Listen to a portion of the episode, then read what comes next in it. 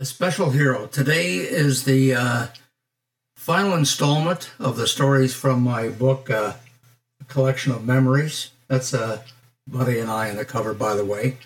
Uh, a special hero, uh, today's topic. Um, it was a special time, in particular for those of us who were born during or prior to World War II.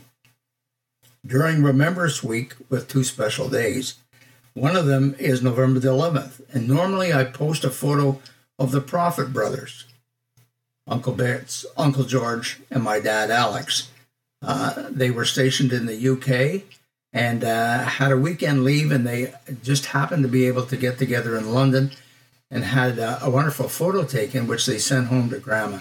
She was so proud of her boys. Uh, also on November the 11th, I, I like to mention my two uncles on my mother's sides uh, my uncle uh, Jim Whitney and my uncle Bob Whitney, who also uh, served during World War II.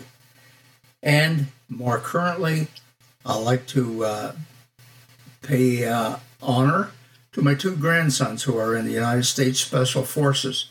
And currently this summer are both deployed in places to be unnamed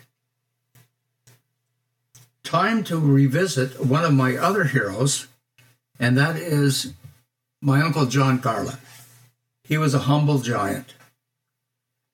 He was the pilot the first time I was ever uh, up in an aircraft, Kingston Flying Club, by the way. He helped me with calculus my first year at university. He won a Distinguished Flying Cross, and he was an ace for the RCAF during World War II. He was shot down and captured behind enemy lines.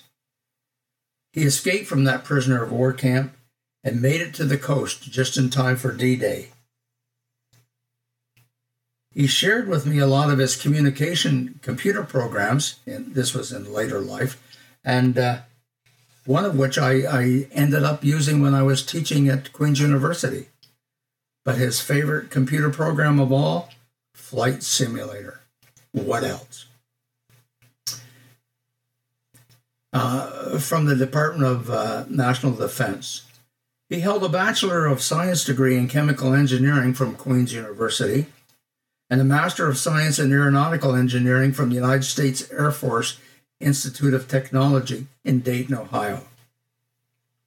During the Second World War, he served with the number 80 RAF Fighter Squadron, flying Hurricanes and Spitfires in Egypt I believe that's where this picture was taken. As well as um, Palestine, North Africa, Italy, and then he flew Tempest in England and North, Northwest Europe. In January 1945, Colonel Garland was awarded the Distinguished Flying Cross. A month later, he was forced to parachute from his Tempest after was hit by anti-aircraft fire, and he was taken prisoner in Germany. In April, during the night march, he escaped and lived in the woods for two weeks. Later, when the Allies uh, landed and passed through, he was rescued. He was in England before the end of the war. Colonel Garland was awarded the RCAF Operational Wing and Bar and was credited with destroying several enemy aircraft transport systems. His post war career included staff assignments as Canadian Forces Headquarters, Project Control Officer at Central uh, Experimental and Proving Establishment, a, United States Air Force exchange tour in Colorado, commander of the Cold Lake Detachment and Central Experimental and Proving Establishment, an officer commanding number 102 composite unit.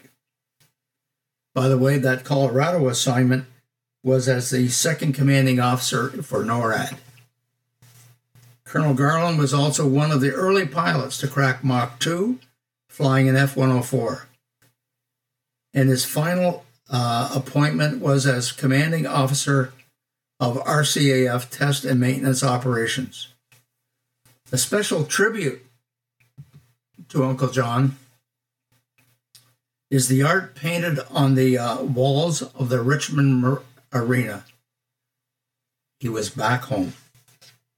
My hero, John Garland.